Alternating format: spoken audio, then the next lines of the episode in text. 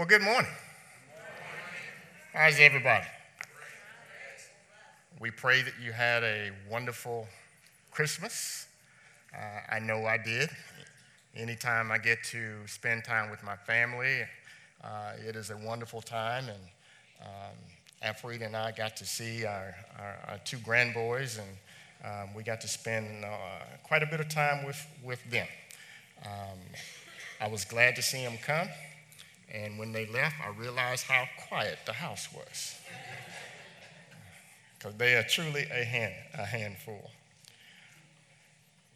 What a blessing it is you know, to um, be here this morning and stand before you.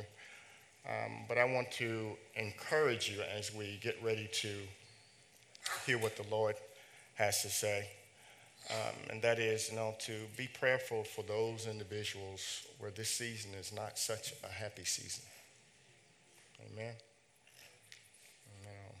I know it's a joyous time, but for some, it is not so joyous.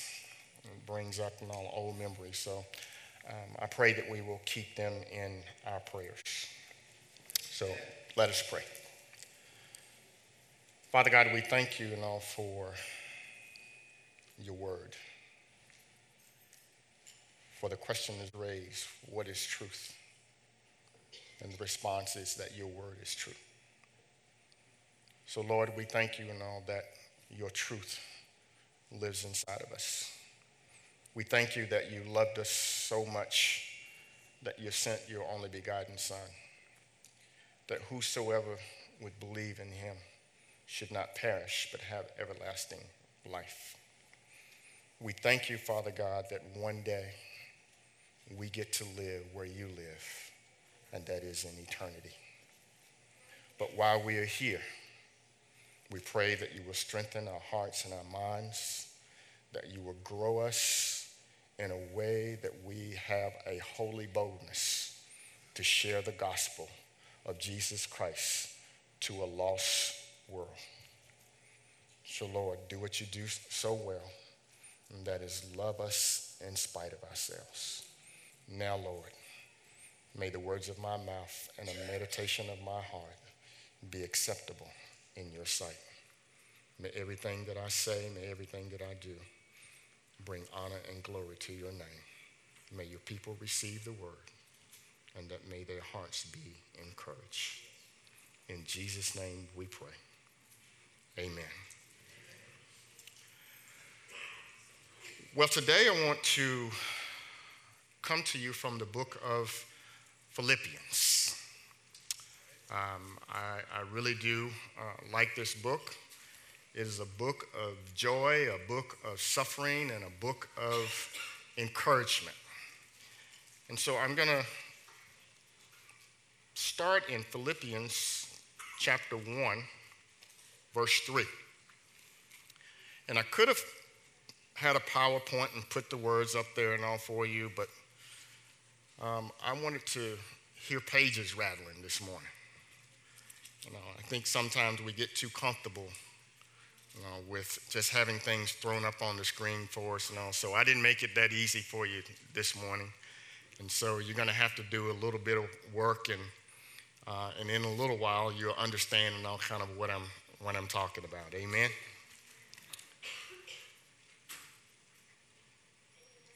The word happiness invokes visions of unwrapping gifts on Christmas, walking hand in hand with your loved ones, or being surprised on your, on your birthday, or even responding to your favorite comedian. When I, when, I, when I think of George Wallace, I just bust out laughing. And I don't know, something about knowing him and all, it just makes me, makes me laugh or vacationing in an exotic location. Everyone wants to be happy. We got songs about being happy. Everybody wants to be happy. And we make chasing this elusive idea a lifetime pursuit by spending money uh, on things that we don't necessarily need or want. Collecting things and searching for that new experience. But if happiness depends on circumstances and what's happening, then what happens when the toys rust? When loved ones die? When our health deteriorates? When our money runs out? And the party is over? When this happens, depression and despair often come knocking at our door. And if you like me and I'm like you, when somebody knocks at the door and the doorbell rings, I have the tendency to open the door. And we open ourselves up, you know, for those things to come into our life. But in contrast to happiness stands joy. Running deep and stronger joy is the quiet, confident assurance that God's love and work, and He's at work in our lives, and He will be there no matter what happens. Happiness depends on what's happening, but joy depends on Christ. And in Philippians, Philippians is Paul's joy letter, and, it incur- and, and, and his encouragement to the Philippians to keep growing in knowledge and in spiritual maturity. And so, if you would join me, I, I want to read this, these passages of Scripture, and then I want to talk about them a little bit, and then I have eight principles that I want to share with you. Is that all right? Philippians 1, verse 3 begins with I thank my God upon every remembrance of you always in every prayer of mine, making requests for you all with joy. For your fellowship in the gospel from the first day until now. Being confident of this very thing, that he who has begun a good work in you will complete it until the day of Jesus Christ. Just as it is right for me to think this of you all because I have you in my heart, inasmuch as both in my chains and in the defense of the confirmation of the gospel, you all are partakers with me of grace. For God is my witness, witness how greatly I long for you all with the affections of Christ, of Jesus Christ. And this I pray that your love may abound still more and more in knowledge and all discernment, that you may approve the things which are excellent, that you may be sincere and without offense until the day of Christ, being filled with the fruit of righteousness, which are by Jesus Christ to the glory and praise of God. And verse 9 says, And this I pray, that your love may abound still more and more in knowledge and in all discernment. In other words, in knowledge and spiritual maturity.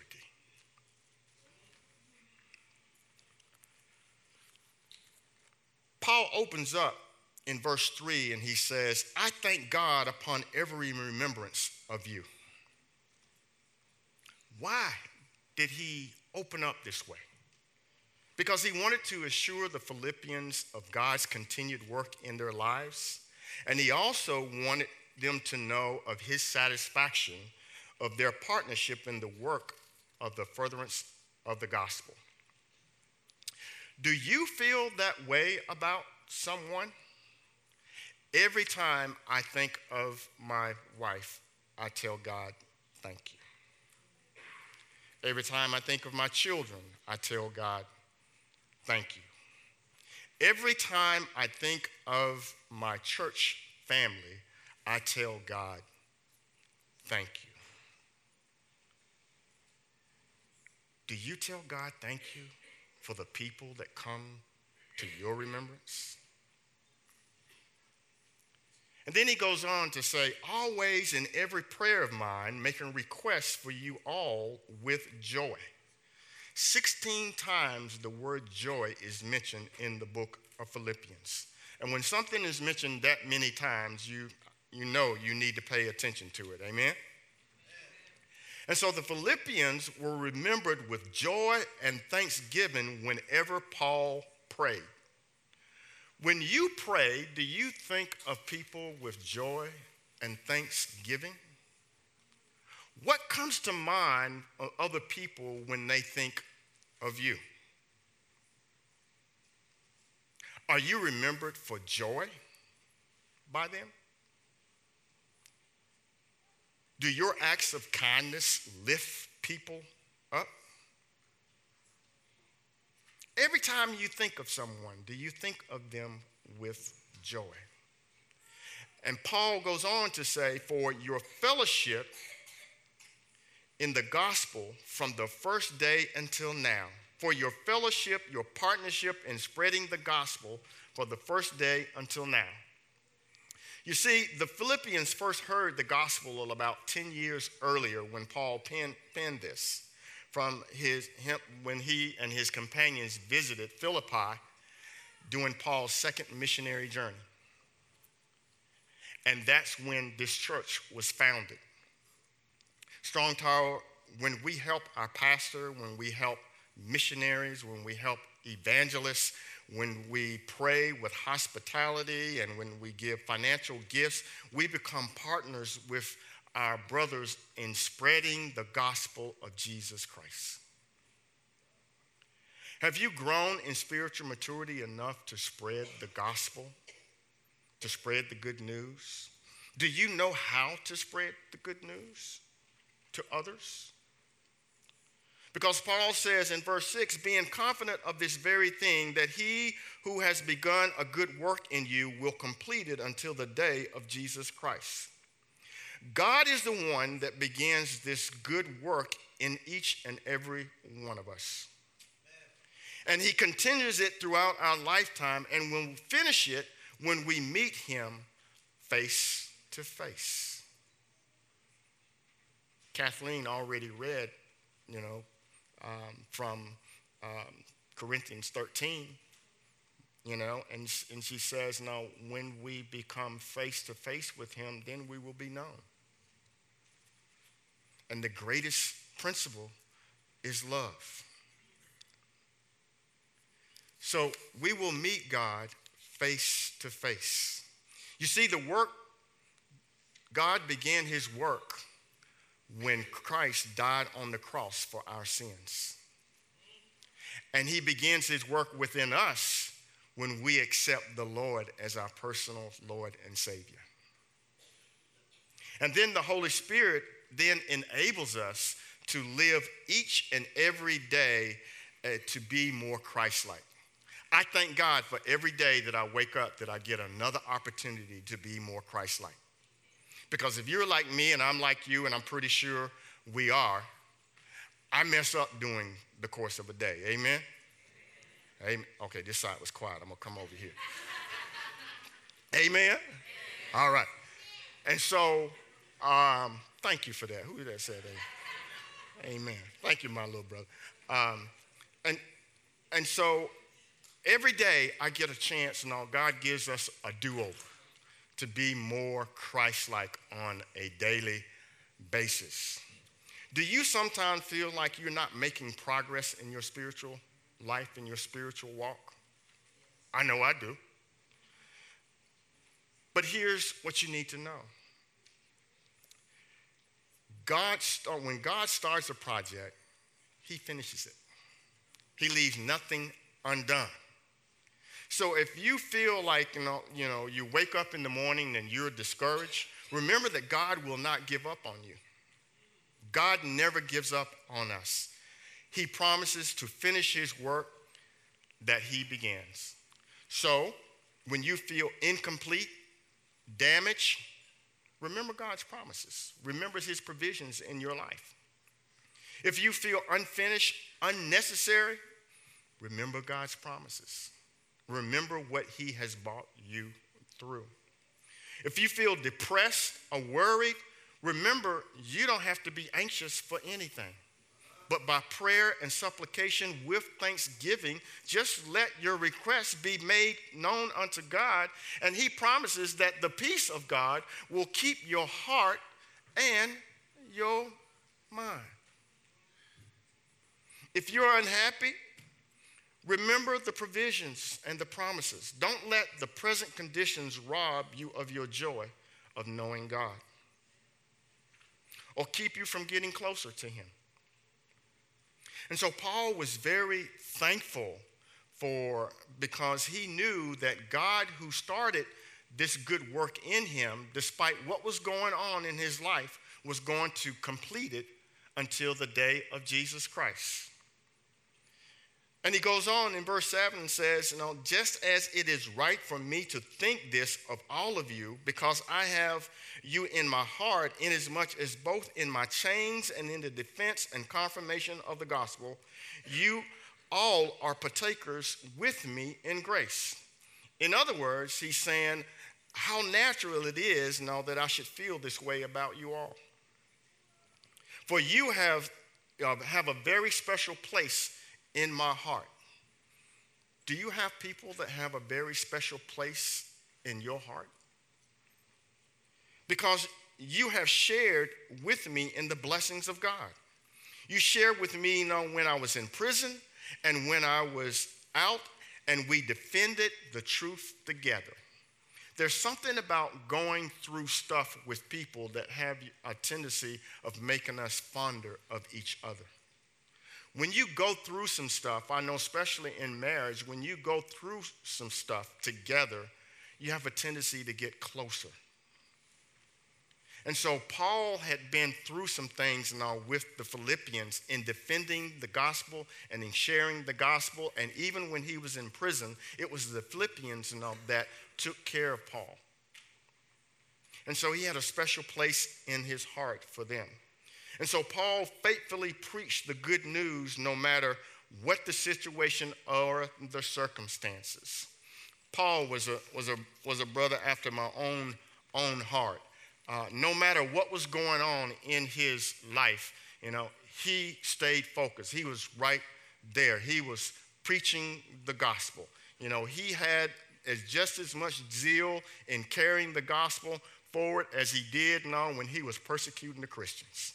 Paul went all out, no matter what. Turn with me now to the book of Acts, if you will. Acts chapter 16, verse 22. Paul had some, some, some terrible stuff going on, and this is where I got this title from Be Strong in Your Spiritual Maturity, because if, if not, you might find yourself throwing a pity party for yourself and right here, I felt and all that Paul should have been throwing a pity party, but that's not what he was, he was doing. Acts chapter 16, beginning with verse 22, it, it reads, Then the multitude rose up, rose up together against, against them, and the magistrate tore off their clothes and commanded them to be beaten with rods. Now, this is Paul and Silas. And when they had laid many stripes on them, they threw them into prison, commanding the jailer to keep them secure. Having received such a charge, he put them in the inner prison and fastened their feet in the stock. But at midnight, Paul and Silas was praying and singing hymns to God, and the, and the prisoners were listening to them. Now, if you've been beaten, and thrown into prison, would you be singing hymns and praising God? I, I wouldn't. I probably have been licking my wounds. Oh, woe is me. What did I do? I didn't do anything and all to deserve this. Why, God? I've probably been throwing my hands up in the air. Why, God?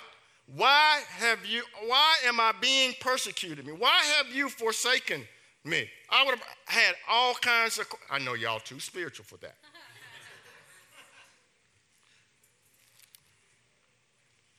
but listen, but, but check out what's happened. So here, these brothers are singing hymns, praying and singing hymns, and giving praise to God. And suddenly there was a great earthquake, so that the foundation of the prisons were shaken, and immediately all the doors were open and everyone's chains, chains were loosed. And the keeper of the prison, wakening from a sleep, I don't know how he was asleep doing all that.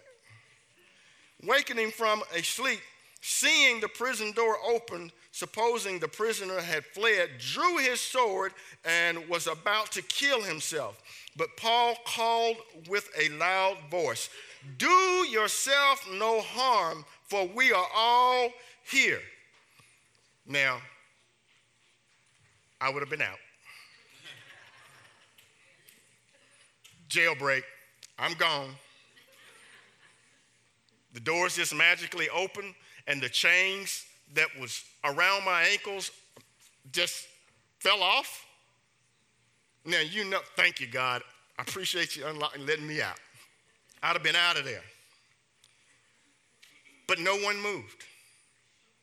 No one moved. And the jailer was about to kill himself, but Paul said, Do yourself no harm, for we are all here. Then he called for a light ran in and fell down trembling before Paul and Silas, and he brought them out and said, Sirs, what must I do to be saved? So they say, they said, believe on, believe on the Lord Jesus Christ, and you will be saved, you and your household. Then they spoke the words of the Lord to him to all who were in his house. So here Paul is in the midst of his suffering, in the midst of his pain, he is taking the gospel forward. That requires some spiritual maturity.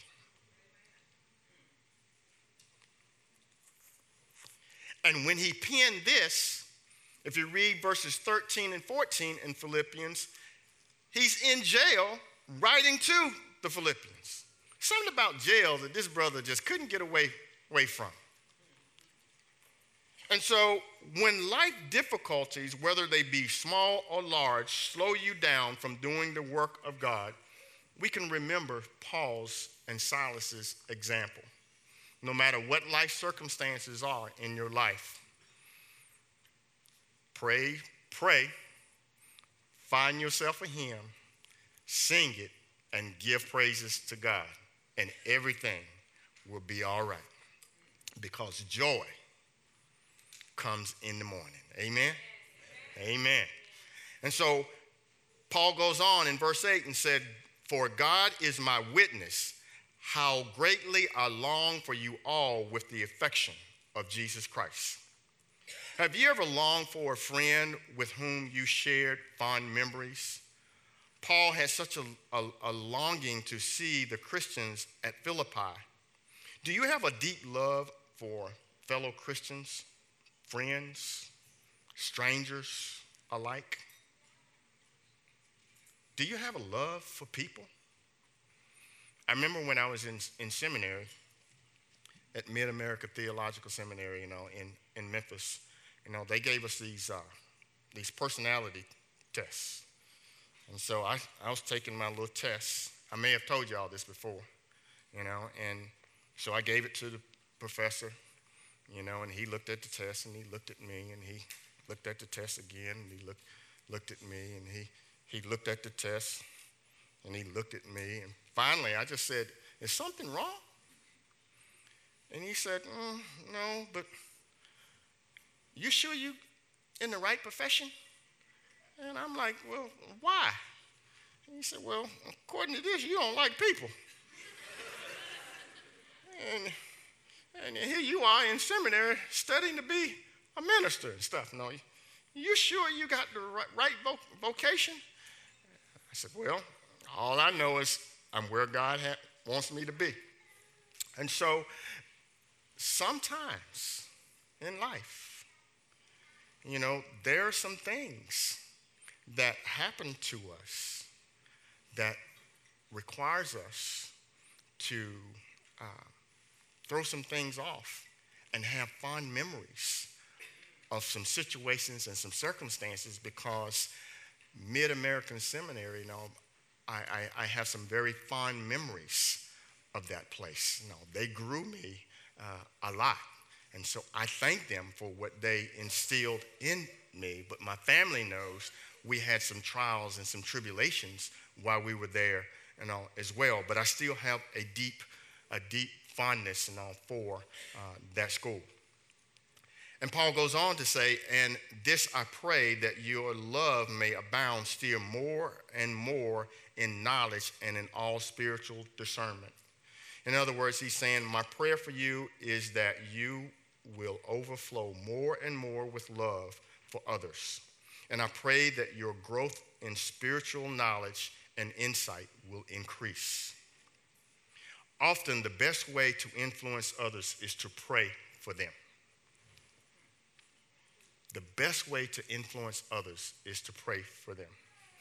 I remember growing up, you know, as a as a as a young man. Um, I think I was about 16, 17 years old, and the statement, you know, was made, you know, to me that you'll never be nothing. And that hurt. That cut me to the core. And I said, I'm going to pray for you. That's all I could think to say. And that person said to me, I don't need you praying for me. And I said, Well, that's one thing you can't control. I'm going to pray for you.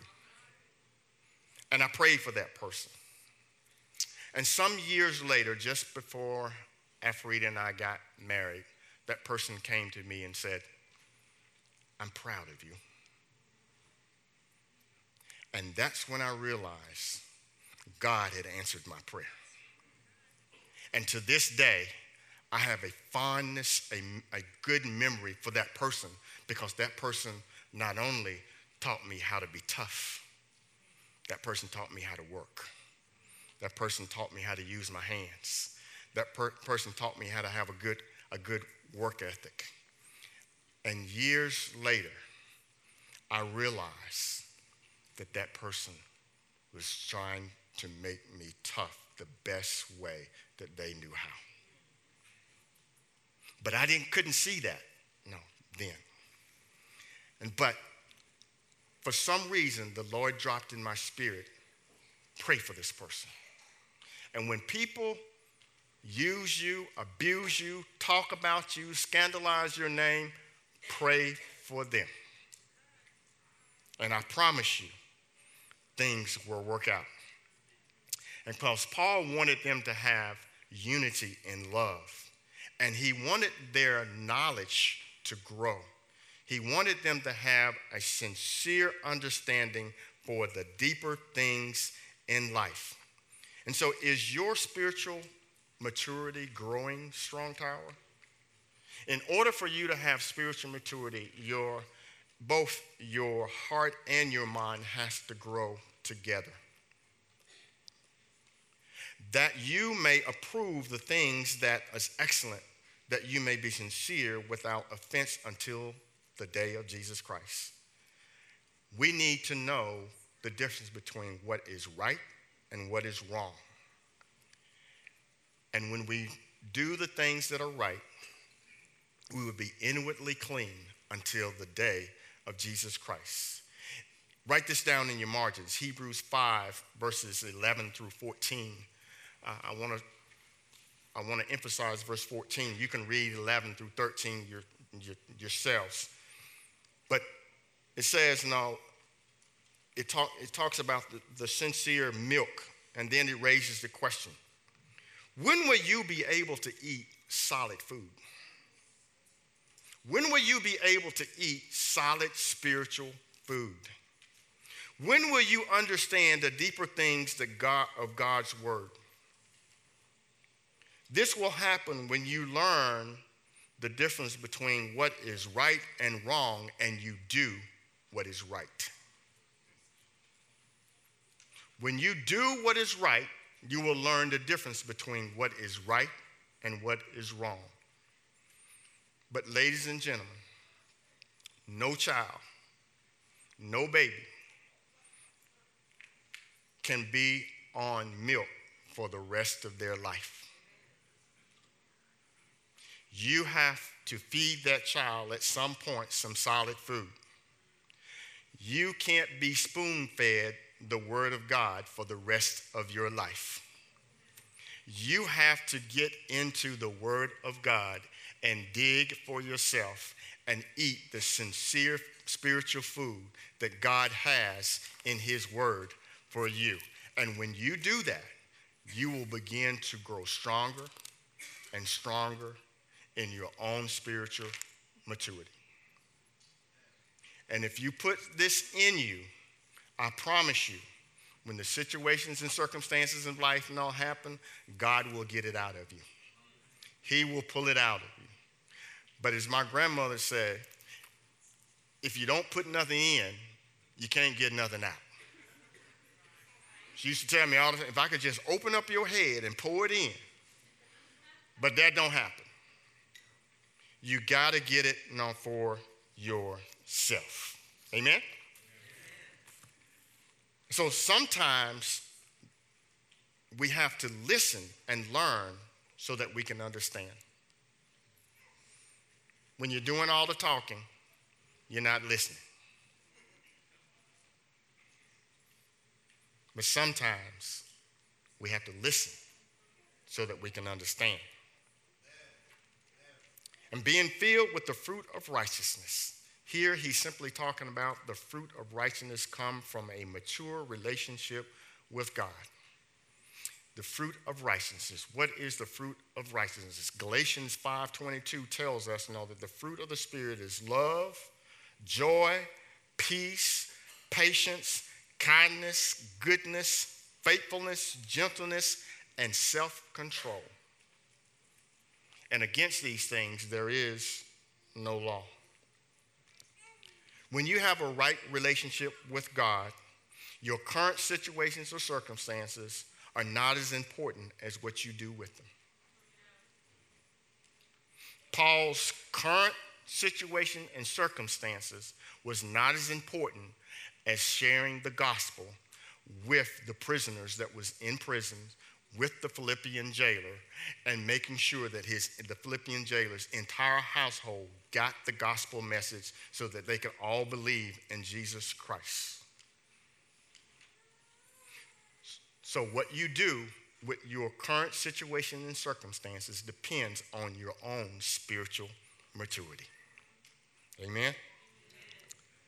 And so, there are eight principles that I want to share with you in order for you to grow to spiritual maturity. Eight principles. And I think we have a slide, hopefully, we have a slide um, that will, will show this. The first one is God is ultimately responsible for, responsible for our spiritual growth. God is ultimately responsible for our spiritual growth. In Isaiah 61 11, God plays the role of a seasoned farmer carefully preparing the soil and maintaining the garden with the vision to see each seed grow to maturity. God is the one that is responsible for us to grow from the beginning of our life to the very end of our life. And He chose this before the foundation of the world was created. He knew exactly what, where you would be this day. The second one is that if God is responsible for our spiritual growth, then we are responsible for the effort, the diligence, and the disciplines are absolutely necessary for growth. So if God is responsible for the resources and, able, and, in, and the enablement of our growth, then we're responsible for the efforts. In 1 Corinthians 9 24 and 27, Paul states and all that the race, there's a race that is to be run, and a race, uh, and all the races run the race. But only one ra- racer, one person gets the prize. Only one team can win the Super Bowl. Only one team can be the NBA champions only one golfer can be the, the golfer of the year, whatever they call, whatever they call them. Only one soccer team can win the, the World Cup. But everybody has to run. Everybody has to participate. As Christians, we all got to run. We're running for the prize. We're running to be able to live eternally with God, to live where God lives. I want to live in eternity forever. Do you? And so to do that, every mature man and woman must be in a diligent training plan to grow. Every mature athlete has to have a diligent training regimen in order to compete. What is your training regimen? Do you have quiet time? Do you have scripture that you read? Do you have a favorite scripture? In looking through the scriptures, looking at the scripture through the eyes of Middle Eastern lens and all, Christy teaches us that in the Middle Eastern culture, they'll just start telling the story. And they expect everybody to know what that story's about and where to pick up in the story. But if you don't know the story, you'll be lost. And so that's why we have Philippians chapter 1, verses 3 through 11. But in that culture, they would just start telling the story, and people would know what they were talking about. That takes a discipline, that takes a, a, a natural study every day.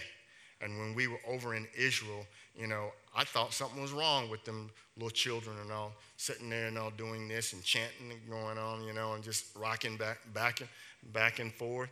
And I touched that Freed and I said, Look at them, what's wrong with them? You know, but they were going through this regiment of learning the Bible, learning what they needed to know about what they, they believe.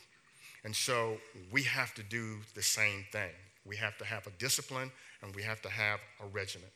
The third spiritual growth you know, that we have to have, or principle that we have to take, is that spiritual growth uh, potential may not be easy to see at first. God enjoys making something great out of, out of the least little bitty things. Anybody ever seen a mustard seed? You know how small a mustard seed is? I mean, it is the tiniest of all seeds. But did you know it grows into a gigantic tree? And that birds can build nests in a mustard seed tree? I'm like, wow, how amazing. Who knew that a little boy from Raleigh, North Carolina, out of the tobacco fields of North Carolina, would one day have an opportunity to work for the city of Nashville under two mayors and be responsible for a major initiative to end homelessness. And not only that, he would call this little farm boy to be a minister and to go to seminary and to learn about uh, who he is and to be, be able to stand before his church family and to share the gospel. Who knew? And I was told that I would never be nothing. But God had a different plan. And I'm, thank, I'm so thankful that I followed God's plan and not my plan. And so, spiritual, the fourth thing is that spiritual growth depends on an intimate relationship with Jesus Christ. In John 15, 1 through 17, Jesus describes himself as the, the vine and the Christians as the branch. And the only way to grow and bear fruit in our lives is to be uh, closely attached to the vine. It is our responsibility to stay connected to the vine. There are some benefits for staying close closely attached to the, to the vine. The first is fruitfulness in our lives. The second one is that if we remain in Christ, he will remain in us. The third is answered prayer. He will hear and answer our prayer. The fourth is joy in the midst of trouble. And if you are born of a woman, you're going to have some trouble. Amen? You know, I told you that there's three types of people in this world, right? You, you know who they are, right? People with trouble, people out coming out of trouble, and people on their way into some trouble. So if if you're not having some trouble right now, just hold on. It's coming. But in the midst of your trouble, you can find joy. Because the fifth benefit is that what a friend we have in Jesus. He paid the price, He's paid it all. He will be there for us.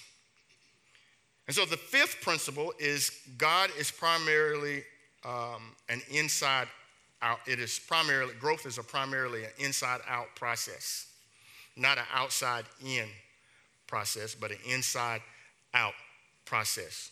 Growth relates more to the condition of a person's heart on the inside than a person's encounter from the outside. But we try to dress things up, see what we look like on the outside, you know, and the inside is a wreck, is a mess. You all know the story and all of the family and all that took the cat and dressed the cat up, put the, put the cat at the, at the table and the captain was there and on his tuxedo and his little nice little bow tie, you know, with the nice fine china in front of him. And the cat was doing really well until the mouse ran across the floor. When the mouse ran across the floor, off came everything and down and a dash and all the cat went. What was on the inside came out. They were trying to dress him up to look nice and, and pretty. But what's on the inside of you, given the right circumstances, the right vices of life, will come out of you. Amen? But also, by the same token, whatever God puts in you, He will get it out of you. It will come out in a way that brings honor and glory to God and works out know, for your for your good. So it is an inside out process. Six, spiritual growth um, relates to every relates to every aspect of your life. What begins inside the person eventually affects every aspect of a person's life their family, their friends, their work, their leisure time, and their businesses. Deuteronomy tells us that we are to love God with our whole heart, with our whole mind, body, heart, and spirit. The challenge for us here is that to change our heart, our belief system, as well as one's behavior. I believe that you cannot break the cycle of poverty until you change a person's heart, their belief system, and their behavior. As long as they hold on to a belief system that will not work and hold on to a behavior that is contrary to the will of God, their heart will not change and they will forever stay trapped in poverty. But if you change their heart, you change their belief system, and you change their behavior, and you give a person an opportunity to have some dignity and to have a job, they will change their circumstances in life and they will move forward. And so, everything that we do, our spiritual growth impacts, you know, our, our lives that we live. The seventh, principle is that growth happens most, uh, happens most naturally within a close social context. A family provides the most natural environment for children to learn to love and honor God. God's plan has always been for parents to model, teach, and train their children within the intimacy of the home. And the same principle is true in the church. God's plan has always been for the church to model, teach, and train adults and children in the intimacy of the church. And when that does not happen, children will naturally gravitate and go out and try and find a way to find the love and the security that they need that they cannot get at home. And if members of a church is not growing spiritually, not getting what they need in the church, then they will go elsewhere to find where they can grow spiritually. And so we have a responsibility here at Strong Tower to make sure each and every one of you are growing spiritually and that we can nurture you. And one way of doing that is that everybody in here needs to belong to a huddle group. Amen. Didn't see that coming, did you? Because it is in the huddle group that we get to find out more about who you are, what you're going through, what bothers you, what doesn't bother you, what your likes are, what your dislikes are, what you're struggling with, what you're not struggling with. And if you like me and I'm like you, and I told you we, we are, we got some stuff in our family that if your family is like my family, whew, I ain't never seen such a folk in my life. I got some folks in my family I gladly give to you and not ever want to take them back. But growing to spiritual maturity tells me I have to think fondly of them. Wow, what a challenge. What a, what a challenge. The last spiritual principle that we have to um, adhere to is significant growth occurs within the context of frustration, suffering, and challenge. Did you know that we often grow most during difficult times? It is during our most difficult times that we, we grow. Um, in the exercise uh, arena, uh, Nanette, they say, what, no pain, no gain? You know, um, I am not looking forward to going back to work out. Uh, I haven't worked out in some weeks now, and over the Christmas holidays, I've had more uh, chest squares and more cookies and more caramel cake, and all than, uh, than I can share to talk about, that I want to talk about. And I know when I go back and all to work out, it's going to be brutal. It's not going to be a pretty picture. But in that suffering, I know and all that I will get stronger. My legs will get strong. I hate burpees. I hate burpees so much and all that our trainer call them cliffies. You know, that's, that's what he calls them. You know, it's time to do some cliffies. I hate burpees. And I know those burpees are going to kill me, but every time I do a burpee, my back gets stronger, my legs get, get stronger, and my shoulders get, get stronger. So I know and all that it's going to do me some good. At least that's what I keep, keep telling my, myself. So throughout church history, persecution and suffering has always served as a way of making the church stronger and more resilient. The test of suffering gives us the chance know, to strengthen our faith in words um, rather than trusting in our feelings. God uses suffering and persecution to challenge Paul to a higher level of thinking, to a higher spiritual life. When we view suffering in this light, our suffering changes our, res- our response to how we look at things. And it causes us to think so, why am I following God?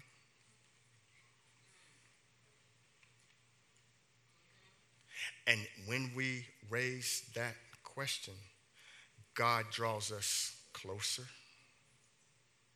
and closer to Him. But if we did not suffer, we would find ourselves way out here somewhere, disconnected from God. And you can know Scripture and still be disconnected from God. You got to stay in close contact with a family that will hold you accountable, that will draw you in, that will call you on your stuff, that will keep you from, from straying. Because sheep don't have sense enough to stay in the herd, they just wander off. And that's what we're like. We're like sheep. We're, we'll wander off. And when you wander off too much, if the shepherd has to, he will break the sheep's legs, put the sheep up on his shoulder, mend him, and carry him around until he's strong enough to walk again. But then when he puts that sheep down, that sheep will stay right there by that shepherd's side. But the process is painful. I'm so glad that I have a shepherd that loves me enough that causes me to go through some suffering sometimes. Because if I didn't suffer, I wouldn't praise him. If I didn't suffer, I wouldn't talk to him. If I didn't suffer, I wouldn't lean and depend on him. I'd be out there on my own, doing my own thing, trying to do it my way, and my wife would probably ask me, And how's that working for you? Our way doesn't work. God's way always works. And so, my fellow brothers and sisters, when we understand and apply these principles to our lives, we'll be able to grow in spiritual knowledge and understanding. And our lives will bring much glory and praise to God. So, Strong Tower, be strong in your spiritual maturity. Be strong in your faith but also be strong in your spiritual maturity so that you don't find yourself having a pity party. But to do that, you got to know Christ for yourself. And so I want to ask, I want to extend three invitations.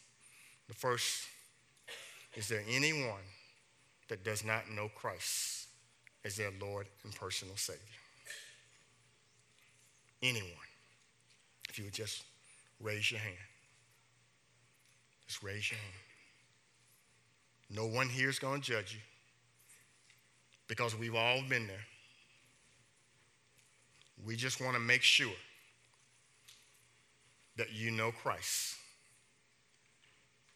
the one who hung, bled, and died on the cross that was invented by the Persians, perfected by the Romans to inflict the greatest amount of pain over the longest period of time. But he did that for a sinner like you and me. That we get to live eternally. But he got up early one Sunday morning that we might have life and have it more abundantly. So if you don't know him in that way, I invite you right now. If you've been that sheep that have strayed and you need to come back, then I invite you to come to the altar right now as well. The prodigal son came home, and the father was there with open arms, ready to welcome his son home. Well, then, the third invitation that I want to offer you is simply this. If you've had some trouble, you're going through some trouble, or you're coming out of trouble, and you need to lay it at the, at the foot of the cross, then I invite you to come and lay it at the altar right now so that we can pray for you. And I'm going to ask some of the pastors and some of the elders' wives and the elders to come and pray for you. Is there anyone that needs prayer? Would you come on down right now?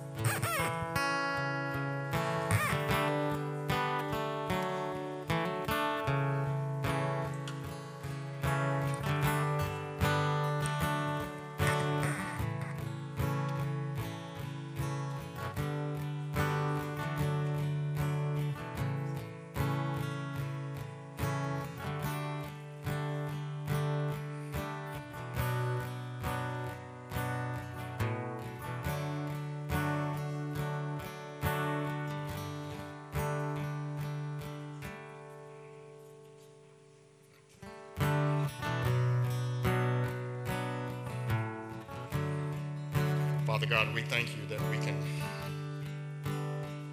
come to you with our problems, with our brokenness, and leave it all before you.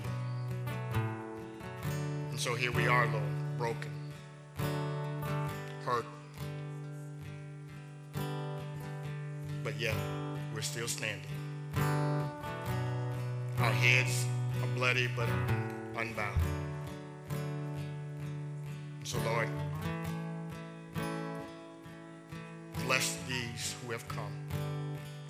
Those who desire to come before you.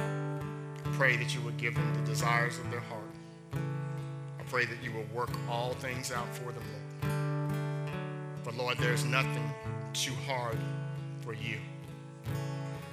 There's no situation, no circumstance, no problem that you cannot solve. And so, Lord, we just give it to you right now in the name of Jesus.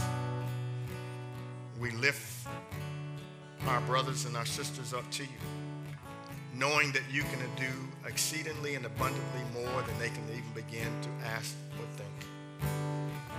And so, Lord, I pray that you would illuminate their minds and their hearts and draw them closer to you in the midst of their suffering, in the midst of their pain. But Lord, on the backside of their suffering, pray now that they are able to praise and magnify your holy name and tell others all I know. I once was lost, but now I'm found. I once was hurting, but now I don't. I had this problem, but this is how God worked it out. So, Lord, let them be a living, walking testimony for the because we know you have the power. Lord, you have the power now to raise yourself from the dead. Surely there is no problem too great that you cannot handle. So I pray that you will put that into their spirit and let them know that they serve an awesome God, a mighty God, a God that loves them so much that he was willing to pay the price for them. So, Lord, thank you for loving us. Thank you for bringing them before the altar. Now give them the strength to leave it there, to leave it at your feet. Don't allow them to pick it up and to take it back with them to their seat. And as we leave this church, help us to leave all of our problems, all of our concerns here at the church. Don't let us walk out of here carrying burdens that we don't need to carry. So we give you our load. And we thank you, Lord. We thank you. We thank you for working it out. In Jesus' name we pray. And all God's people said, Amen.